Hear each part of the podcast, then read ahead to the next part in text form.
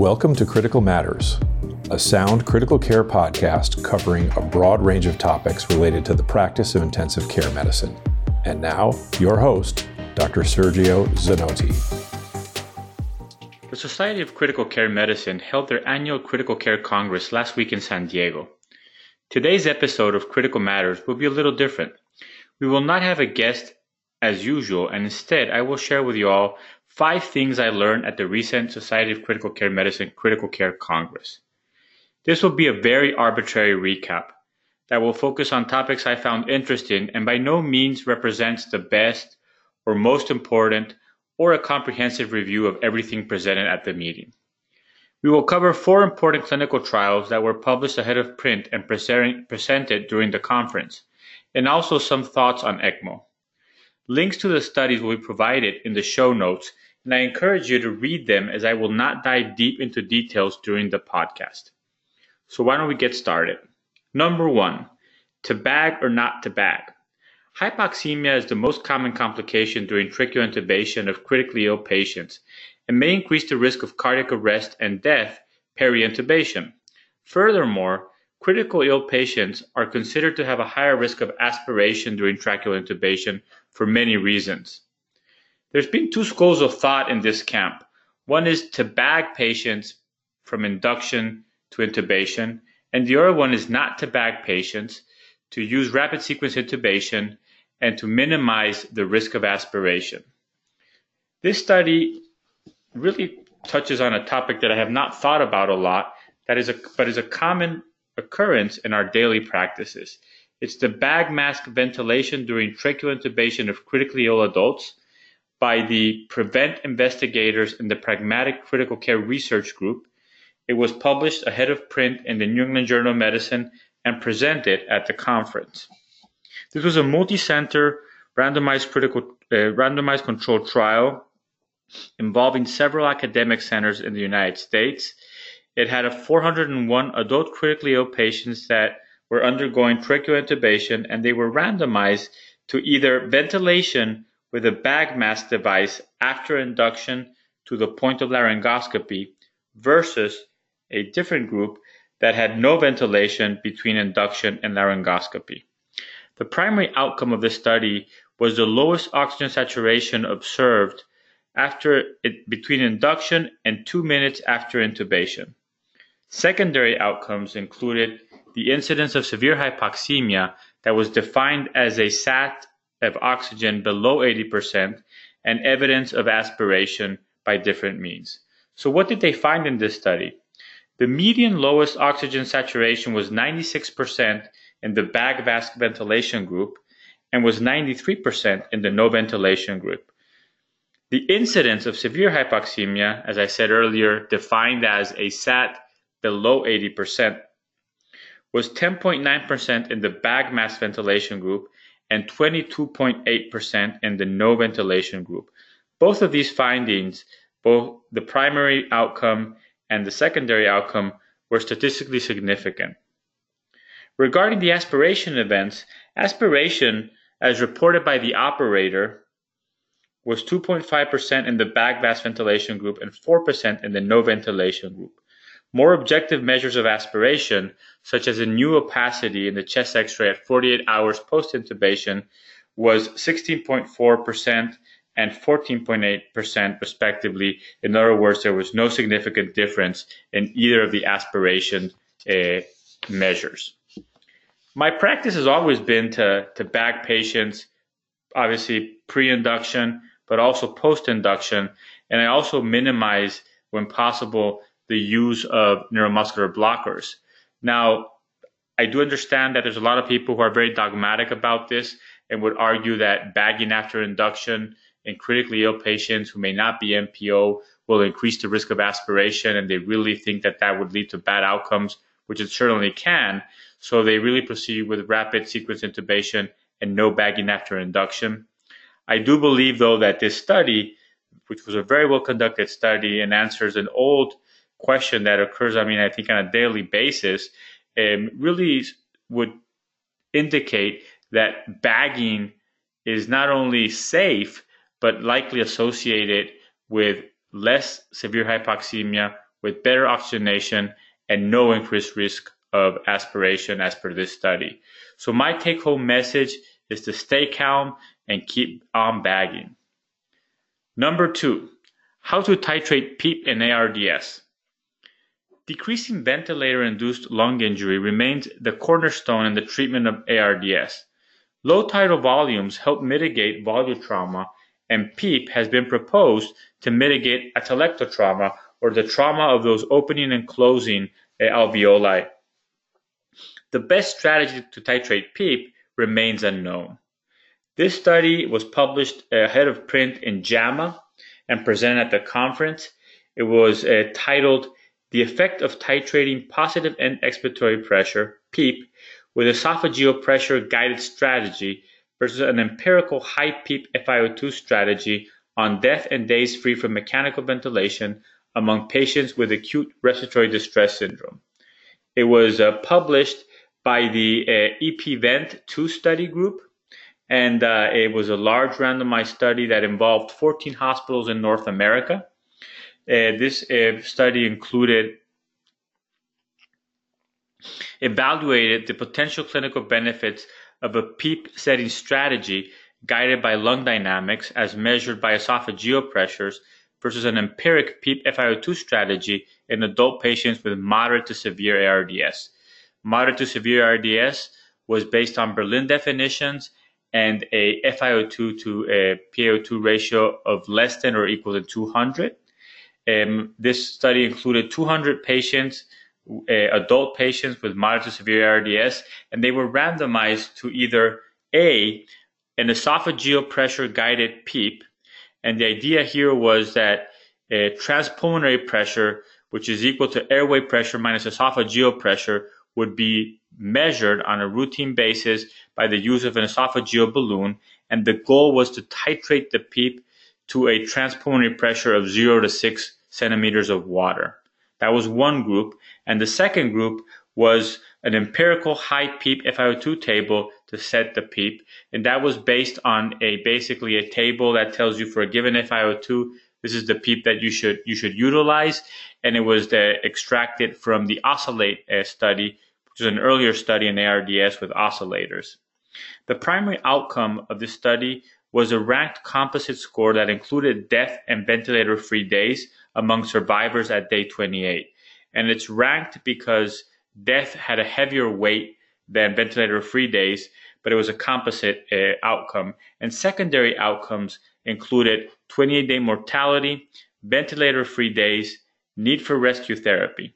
So what did these investigators find? They found no difference in the primary outcome. The likelihood of having the primary outcome was the same for both groups. There was also no difference in the 28-day mortality or ventilator-free days among survivors, which were part of the secondary outcomes.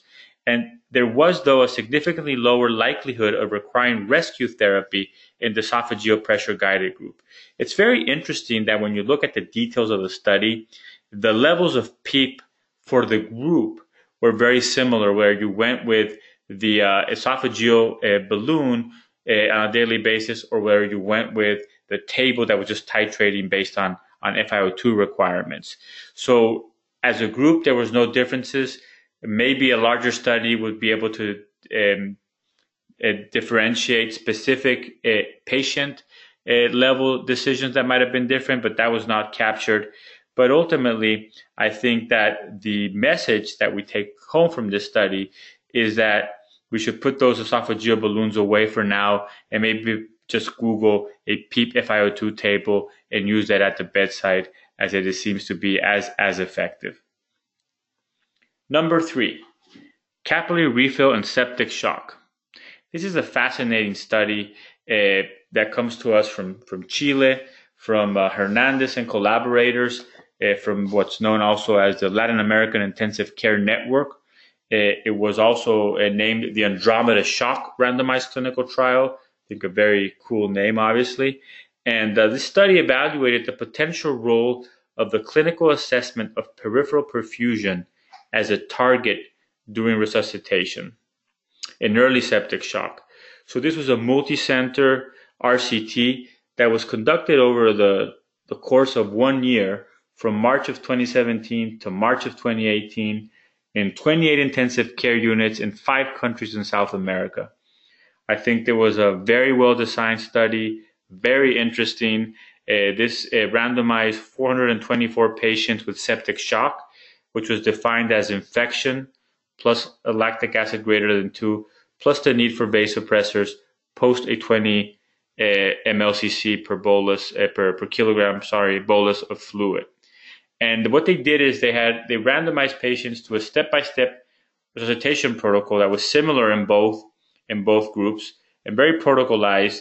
And either they would aim that protocol to group A was normalizing the capillary refill time, which was measured every 30 minutes. They had a very defined way of measuring capillary refill. They would use a glass slide, press on the right index finger nail bed for 10 seconds, press with pressure till the nail bed is white. At that point, they would wait 10 seconds, then release the pressure, and with a chronometer, will measure time to full recolorization or return of capillary refill. And anything above 3 seconds was considered abnormal. So they don't provide inter-observer reliability scores or intra-observer reliability scores, but they do mention that they were very systematic and everybody got trained, and that the findings or the procedure was very reproducible. That was group A. So they would titrate this protocol resuscitation to a normal capillary refill that was measured every 30 minutes. Group B was resuscitation that was titrated to normalizing or decreasing the lactate levels. And that was basically lactate clearance, and it was based on previous studies, the lactate study. And the idea was that every 2 hours they would want to see either a decrease of 20% or greater of the lactate level, or it normalized at one point. And the 2 hours has to do with lactate dynamics. What is also important to emphasize with this study is that the intervention was really taken in place over 8 hours. So the first 8 hours after randomization. And the protocol was a stepwise protocol that started with assessment of fluid responsiveness by different means, but all validated means that have, plenty of literature and by centers that do it routinely and do it well. They would evaluate for fluid responsiveness. If the patient was fluid responsive, they would give a bolus of 500 cc's of crystalloid. They would reevaluate the patient in 30 minutes in the capillary refill time, and at 2 hours with the lactate group. And at that point, if they were still fluid responsive and the lactate was either not normal or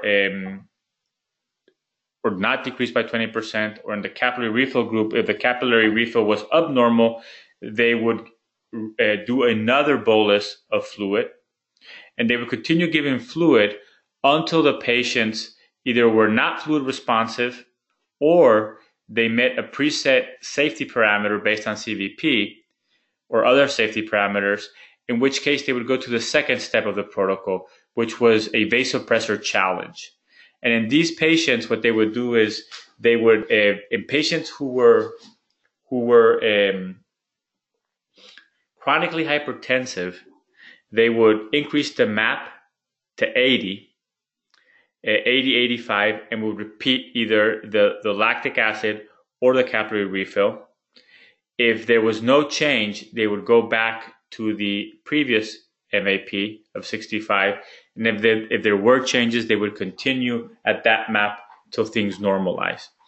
If the vasopressor challenge did not work, they would do a third step, which at that point would be an inodilator challenge with either dobutamine or milrinone, and they would do the same thing, repeat the testing. If there was no change, they would stop it, but if it improved, they would continue. So really they applied this protocol of stepwise approach very similarly to both groups. The difference was that one group was getting checked every 30 minutes for abnormal capillary refills defined as more than 3 seconds, and the other one was checked every two hours for lactate clearance or normalization of the lactic acid.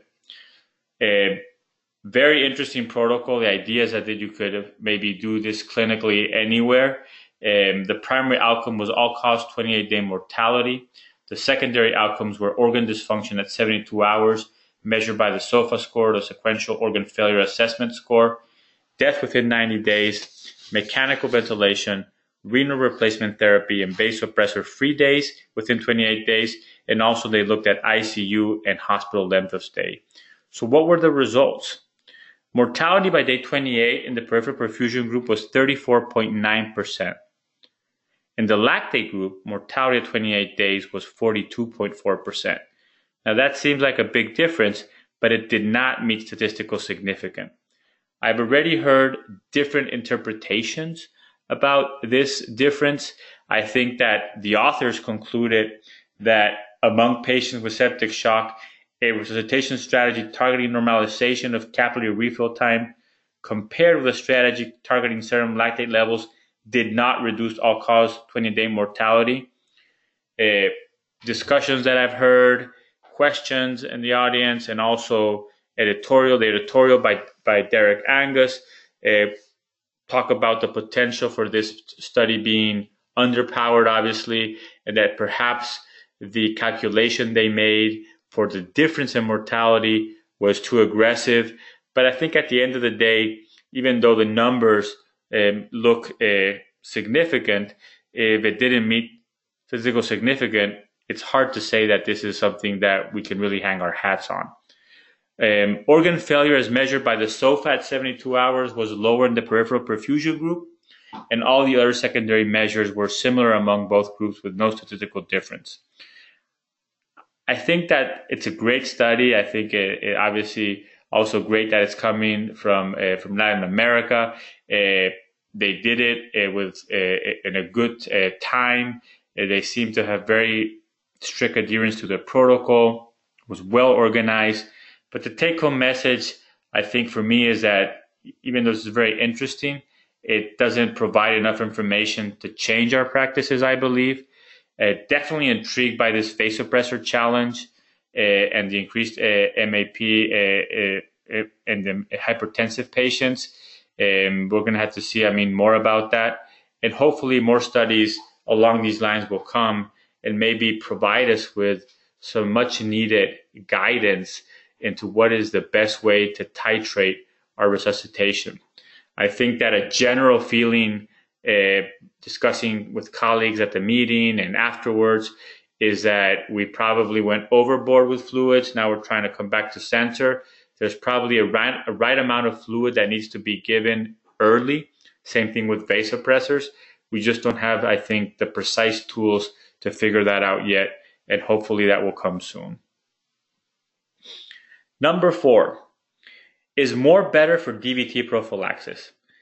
DVT prophylaxis is a daily item of discussion in critically ill patients and during rounds. Current data would suggest that chemical prophylaxis is superior to mechanical prophylaxis, which is superior to no prophylaxis in terms of reducing the incidence of thromboembolic disease and DVT. This was a very interesting study that was published in the New England Journal of Medicine ahead of print. It was conducted by the Saudi Critical Care Trials Group. The study evaluated the question of whether adjunctive intermittent pneumatic compression in critically ill patients receiving pharmacological DVT prophylaxis would result in lower incidence of DVT than pharmacological prophylaxis alone. This was an RCT with over 2,000 patients. It included critically ill patients, adult patients that were randomized to Group 1 was intermittent pneumatic compression plus pharmacological prophylaxis in the way of either low molecular weight heparin or sub-Q heparin at prophylactic doses, versus Group 2, which is the control group, which is pharmacological prophylaxis alone. The primary outcome of this study was a new proximal lower limb DVT, which was evaluated or diagnosed by twice-weekly ultrasounds, and that would occur after day 3 of enrollment in the study until the ICU discharge, death, attainment of full mobility, or day 28, whichever occurred first. What did they find? They found no difference. So there was absolutely no difference in terms of all the outcomes that they measured in between groups where you did a intermittent pneumatic compression plus pharmacological prophylaxis versus pharmacological prophylaxis alone.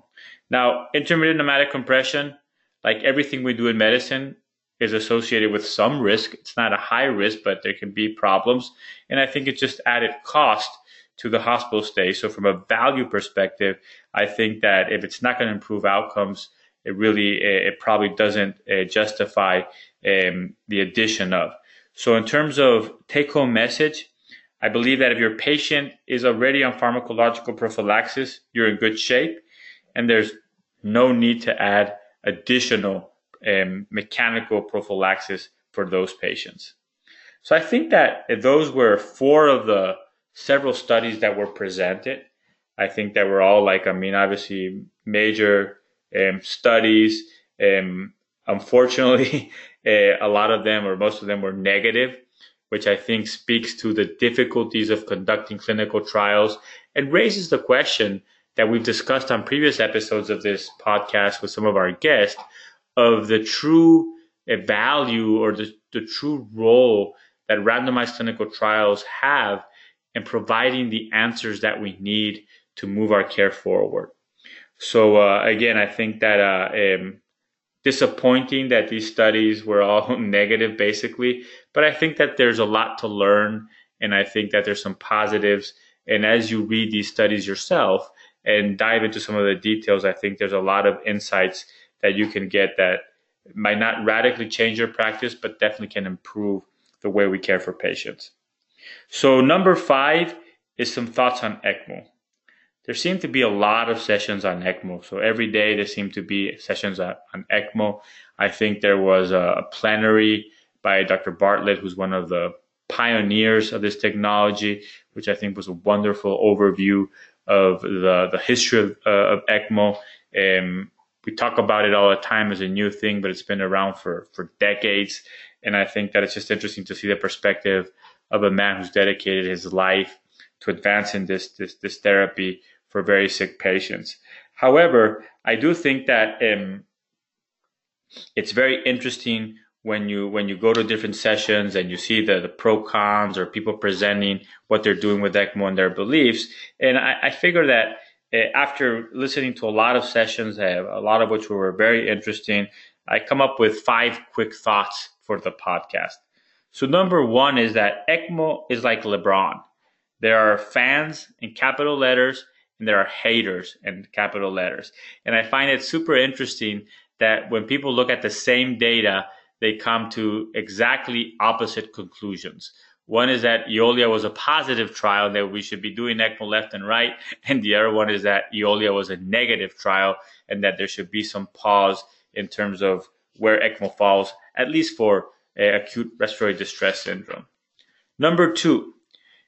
We should definitely implement proven therapies prior to considering ECMO. And I think this is something that I heard over and over again, and I think is very, very important. So optimizing lung protective mechanical ventilation, starting neuromuscular blockers, and proning patients, I think are proven steps to improve survival in ARDS, and they should happen if possible quickly and be optimized before we start jumping to cannulate patients and start ECMO. On the other hand, if you are going to do ECMO, I think that you also have to do it in a time-sensitive manner, and there's probably a window when you want to intervene.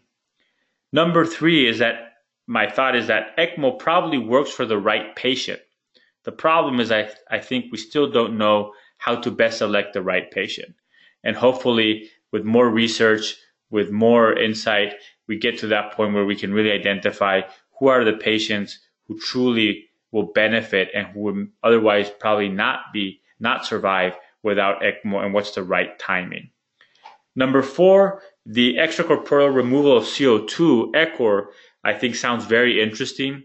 It's not a common occurrence, but clearly we have patients whom we can't ventilate with ARDS, on whom the airway pressures are so high that we're probably, not going to be able to remove CO2, and we're very limited in what we can do. So new technologies, which are much less invasive than a full ECMO machine, because they require lower flows might be of interest in terms of treatment of those patients to maybe help remove CO2 and minimize the amount of tidal volume that we need and the amount of pressure that we're submitting or ventilatory-induced lung injury that we're submitting to that patient.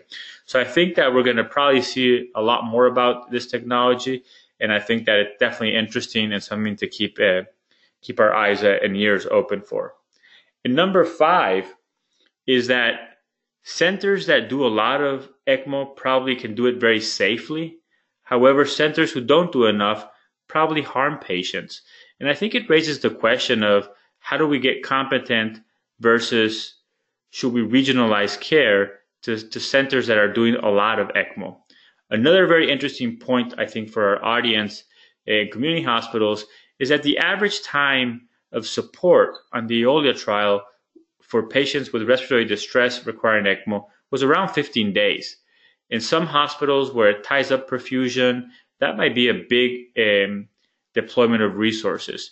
And I think it raises at least the question of should we be trying to regionalize ECMO care to large centers that are equipped and that can do ECMO for prolonged times versus should everybody try to get better at it and you have a lot of centers in the same region doing a handful of cases of ECMO every year. So I think that ECMO is not going away. Clearly, we're going to hear a lot more about it, but it was just something I wanted to touch base on because I think there was a lot of sessions and definitely there seems to be a lot of interest. We will definitely have a ECMO dedicated podcast coming up soon, so stay tuned for that. I think that in customary fashion for Critical Matters, I wanted to end with some closing questions, which are the questions we always ask our guests in terms of tapping into their wisdom. But I thought I would do it, since I'm asking myself, with a little bit of a twist, and I would really do it around SCCM and the annual conference. So the first question is, what book did I read during SCCM? And the book I took with me to read was The Art of Living by Epictetus, which is the slave who became a Stoic philosopher during the Roman Empire. I think it's a book that I've read before. It's one of the books that I try to reread every once in a while. It's a quick read. I'll put a link in the show notes. But I think it was the perfect antidote for a lot of the pompous behavior that sometimes we see in these meetings where people really, think that they're bigger than life and they're God's gift to the world. But the reality is, I think Epictetus is very good at pointing out that we're just very small specks in the vast universe and really nothing in the continuum of time. So I think it was a very grounding and sobering read for such a display of egos. My second question is, what do I believe to be true about large critical care meetings that most other people don't believe? And I think that I would say that conferences such as the annual SCCM Critical Care Conference are very poor mediums for true learning. However, I do think they are great venues for one-on-one interactions with colleagues.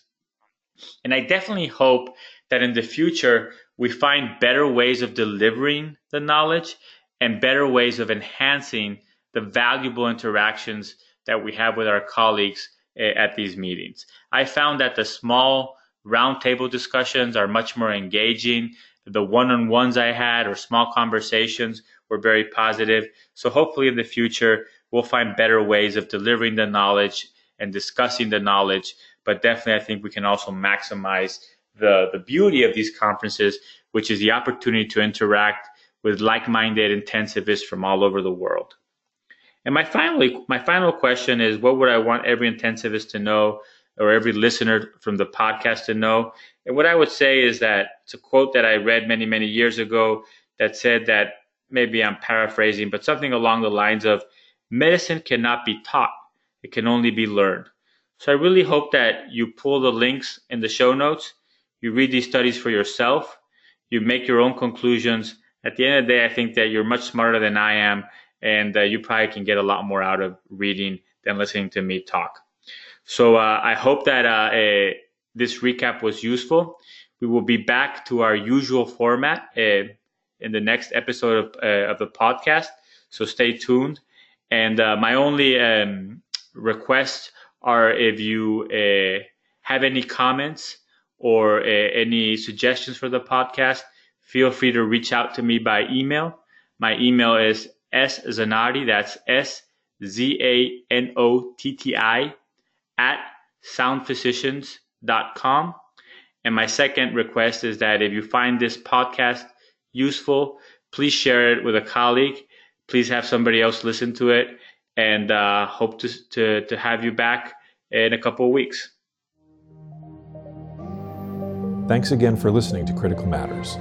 Make sure to subscribe to this podcast on iTunes or Google Play.